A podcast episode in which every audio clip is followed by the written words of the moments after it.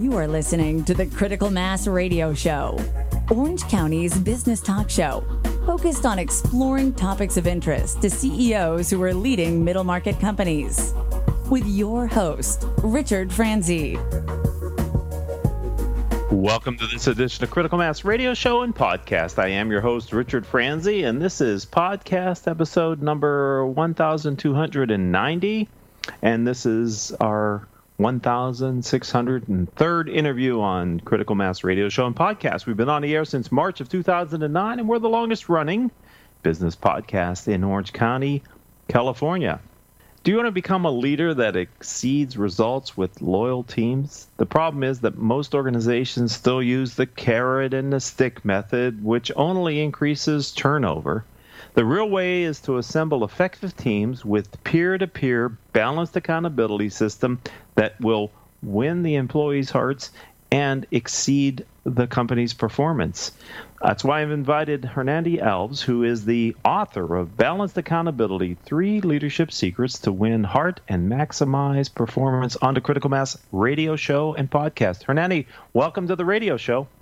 Thank you, Richard. It's a pleasure to be here, and I love Critical Mass. Love what you're doing with it. Love how you're changing, improving business leaders' lives all the time. So keep it up. Thank you, Thank you for that. Let's let's talk about how does your book help the CEO who's dealing with today's headwinds caused by COVID 19. I'm really curious how your message has resonated in these somewhat altered states that we've been living in for the past couple of months, sir. Yeah, so the I focus on balanced accountability. As, as you mentioned there, the carrot and the stick doesn't work anymore. That's the old way of doing things. That's the best way to increase your turnover by doing that. So I focus on balanced accountability, and the very first is there's it's three P's, and the very first P is personal accountability. You need to reflect, look at yourself, and you've got to get on the right mindset. And that actually happened to me when this COVID went into it. It completely changed my life, just as it has for most and probably all your listeners. But you, there was a moment there at the beginning where I just caught myself looking at the news and watching it for four to five hours a day, like what's going on here, freaking out and I started noticing, I started going into this like fixed mindset of like, okay, I'm just going to weather the storm. I'm just going to sit here and hunker down. And then once I snapped out of it, took a little personal accountability, and I started to maximize everything within my control. That's when my business started making improvements, and now I've got like a head start coming out of this, which has been outstanding. That is excellent, and uh, I know in our show prep you talked about how you had that moment and inspiration to really kind of redirect your your talents in an area that was much needed for people to hear your message. So I'm I'm glad that you were able to uh, find your way through this storm. Uh, let's come back to your book though, balanced accountability, and if you could kind of distill it down, what is your main idea that's in the book? What is the main idea? So the main idea is most people tend to avoid organizations. They avoid accountability, but they want it within their organization. And it's the American Management Institute actually did a study. 98% of organizations don't have a good accountability system. And if you don't have a good accountability system, you don't have a high performing organization. So mine is the carrot and the stick is all about let's reward and let's let's let's bring the stick out. Mine's quite different. It's focused on the three P's and it focuses on how accountability equals love. So you can truly start maximizing that. When your team starts feeling that love, you start winning their hearts, you start winning their morale, you start getting loyalty, and that's really where you start to become a high performing organization. You know, it's interesting because um, the word accountability, I spent 20 plus years in the corporate world, and many times when the term accountability was used, it was sort of meant downward in an organization. You know, we want you to be accountable, but there wasn't this reciprocal um, mutual accountability for the senior executives or the leadership. Have you experienced that as a dynamic, and how do you deal with it in both the, the book and also the personal work that you do with leadership teams that are looking to bring in balanced accountability? That's great. Yeah, most organizations they've for years they've been talking about accountability. Their CEO, their business leaders, we need it, we need it, we need it. And here's the challenge with it is when you bring it in as a as a CEO or a leader, everyone's going to ignore you. They're like, oh, here we are. We're in trouble. Something happened. Where I get to come in and work with the organization is I get them to fall in love with accountability so they start having some of those tough talks. And it's called tough love. and the three P's focuses first on personal accountability. This is where the leaders got to step up first, and it's also the employee. The employee, I, I take the employee through an exercise because there's none of us are perfect, so we have to kind of reflect on ourselves, take care of ourselves, but we also need to make some improvements to start getting some wins. And then the second P is where the magic starts happening. It's called positive accountability. And this is where you start magnifying some of these small wins, start going in the right direction, start making some improvements yourself, things that you've been wanting to change and improve about yourself. And then that leads to the last P, which is performance based accountability. And this is where most leaders want to go straight to, and they can do this. I did it for a little bit when I first started off. I became one of the worst leaders of all time. I actually got a real horrible nickname uh, from the group. And, and I learned right away was you can't just go, it's short term. I got the results, but nobody wanted to work with me. But once you truly have personal accountability positive and you start getting that performance, you start having visible scoreboards.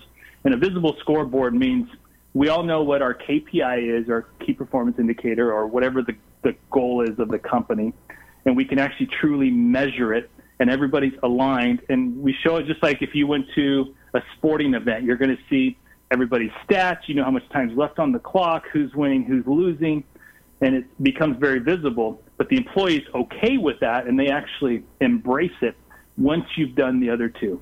So that's how I work with organizations. Excellent. Bring that and into their we're talking with Hernani Alves. We're talking about his book, Balanced Accountability: Three Leadership Secrets to Win Heart and Maximize Performance. Can you? What was the inspiration for the book? The inspiration was I was actually doing this leadership conference, Extreme Leadership Conference in San Diego. I presented Balanced Accountability. Had CEOs come up to me and say, "We want to buy your book. We want to bring this into our organization." I didn't have a book. I actually I was a C student growing up English is my second language. That's where Hernani comes from. It's from Angola, Africa. So there was no way I was ever going to write a book. So I go home telling my family about it. My my son at the time's nine years old, and I go, "How silly is this?" People ask me if I should write a book about balance accountability, and my son there at the dinner table goes, "Dad, you should take action. You always tell us take action. You need to take action." And that put me on the spot. I looked at my wife, going, "She's she's read some of my stuff. I don't do a very good job." And but what I've learned is you surround yourself with great people, and that's what I did. I found an amazing editor, a publisher that helped me go through it, grabbed all. Uh, we did a data dump of all my knowledge that I have on it. We put it together, a proven method that I've worked with organizations on. And a year and a half later, that's how it came together. But it, you know, it really, I learned so much with accountability because I, early on in my life, my dad held me accountable to a really high standard. I did not like him for years. And it wasn't until later, once I started seeing why he was holding me such a high standard, and it was because he loved me. Well, then I start coming out of college. I start working with uh, with teams, and then all of a sudden we're getting results. But I get this nickname, as I kind of mentioned. Um, I'll tell you my nickname. It was one of the worst you could be called. It was her Nazi, like the worst name you could ever be called. And I was told nobody wanted to work with me, and that's where I had to pivot I had to accept some personal accountability, changed it. And one of my best awards I've ever gotten is from the group of people that didn't want to work with me. They ended up giving me an award a couple years later as being the best leader for them. And they're actually in the book. They helped me uh, write it. A group of 60 people actually helped me write that book. So I'm so blessed to be around it.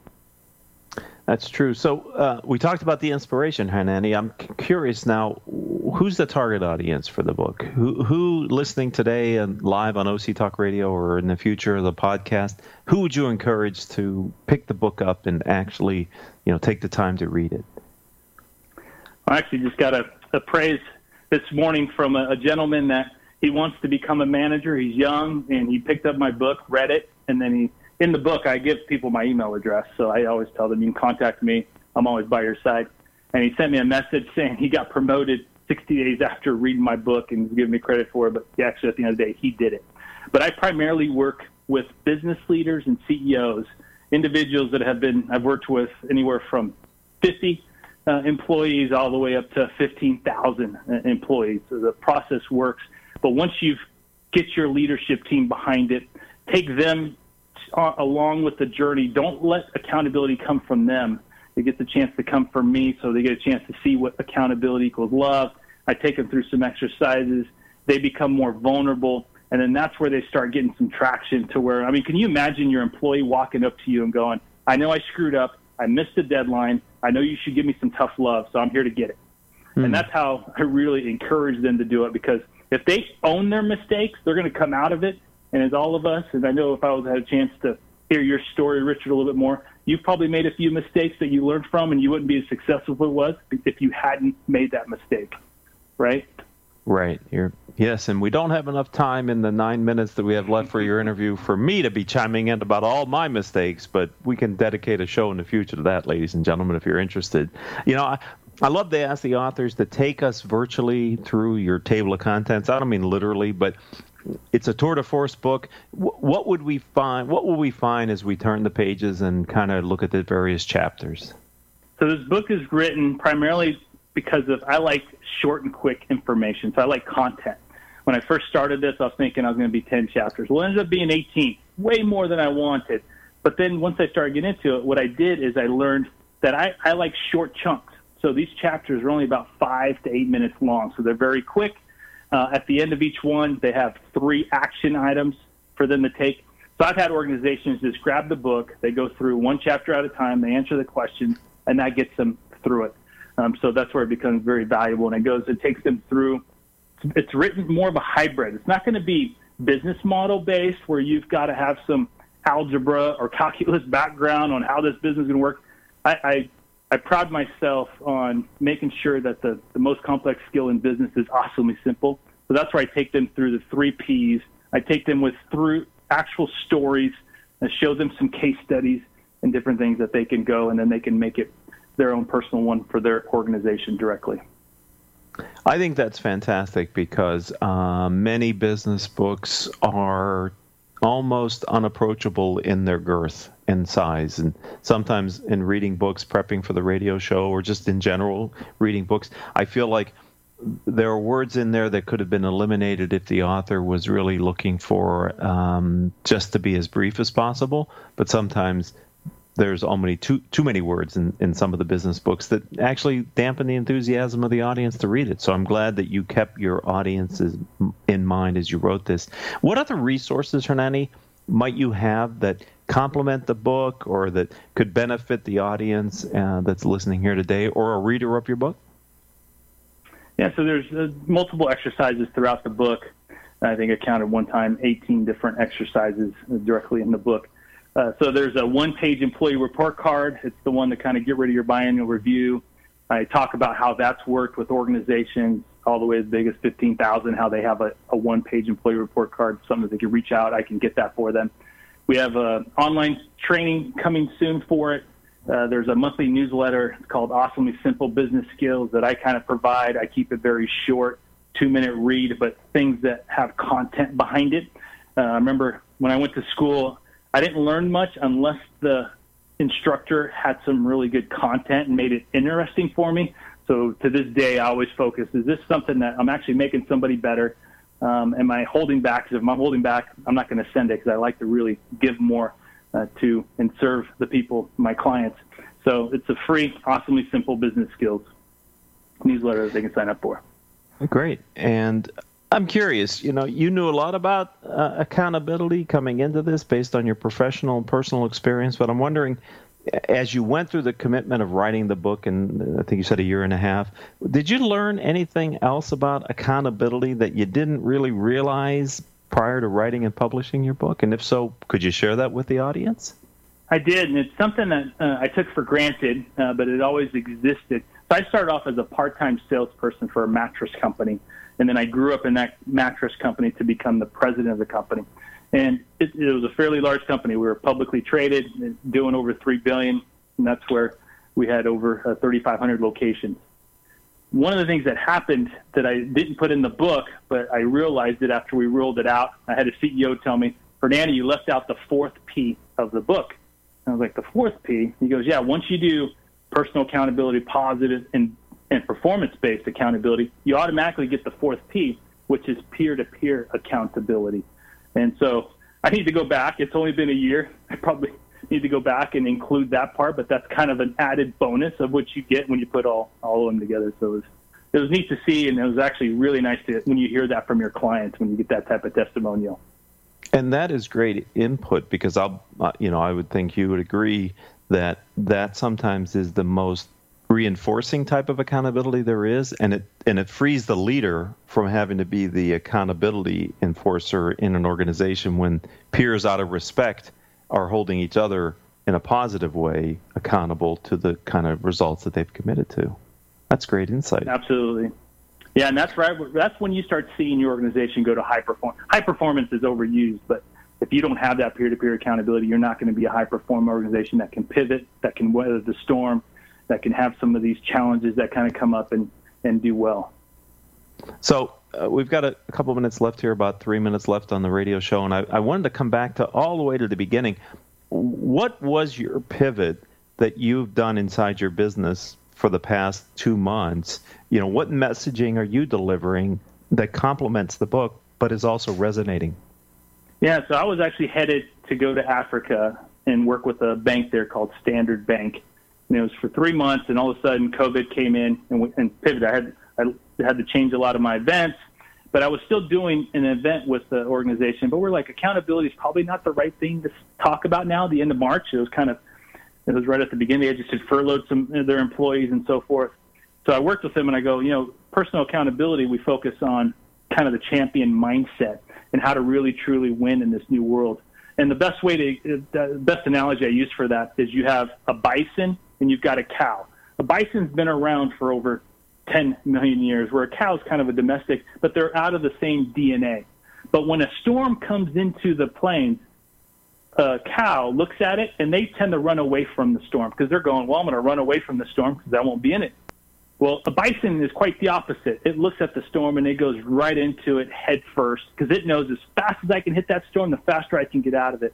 So it really gets you to focus on that growth mindset and how you can truly maximize what's in your control. So I started working with organizations, and that's what it's called now. I'm actually uh, halfway through uh, a new ebook. I'm just going to make it quick on an ebook on champion mindset, how to win in this new world. And it really focuses on how you've got to change your mindset first and foremost, and then you work with your teams to do that. That's such a powerful message, Hernani, because a lot of what we believe is what we have trained ourselves is our own reality, right? Uh, I think it was Henry Ford said something like, if a man believes he can or can't, he's you know they're both right. Whether he believes it can or can't he's right on both accounts. I'm paraphrasing uh, but you know the kind of mm-hmm. thinking there is right? You're yeah. it's it's what your belief system is is especially in these times when so many things are unsettled and what used to work or what was the reality in february may not be appropriate here and now we're into june so that's great that you were able to pivot and now you're coming up with another ebook. We'll have to have you back on the show later this year to talk about that in a little more detail if you want to. Thank you. It was, it was something I didn't anticipate, but as as we know, and when there's adversity, you can really come out with something much stronger, and that's actually something that's been very well and beneficial for me. So, but you're right on. Abraham Lincoln says the best way to predict the future is to go out and create it, and right. that's really what you have to do. Is you got to go do it. So, if someone would like to get a copy of your book, learn more about you, where would you suggest they go online, Hernani? So I'm going to start with, with this, Richard. You probably never had somebody do this, but I'm going to give my cell phone number. Here's my cell phone number 916 717 3299. So I'm going to give it to you again 916 717 3299. Just text me. I'll get you uh, my website, whatever you would like. If there's something you heard on the podcast, uh, but my name's Hernani Alves, and that's something I difficult for most people to read or understand because it's a unique name, but it's H E R N A N I, and that's Alves, A L V. Yes, uh, but reach out to me and we'll start a conversation, and then um, you can also find me on LinkedIn. You know, I want to thank you for being a friend of the program, the kind words you said at the top of the show about the business, and um, a member of the ever expanding Renaissance Executive Forum's critical mass business community. Thank you, Hernani. My pleasure. And Richard, I'd love to hear your story. So maybe we can reverse the role sometimes where I actually interview you. And uh, I'm pretty sure your guests would love to hear your story because it's amazing. Let's do that. Thank you, sir. Have a good day. Awesome. My pleasure. Take care. Our engineer for today is Paul Roberts, our producers, without whom we could not do our show each and every week. Joan Park, Crystal Nunley, and our newest producer, Vanessa Holland. If you'd like to connect with me, uh, let's start on LinkedIn. I am Richard Franzi, spelled F R A N Z I. And until our next show, I hope all of your business decisions will move your company in a positive direction. You have been listening to Critical Mass Radio Show Business Talk Show, focused on exploring topics of interest to CEOs who are leading middle market companies. With your host, Richard Franzi.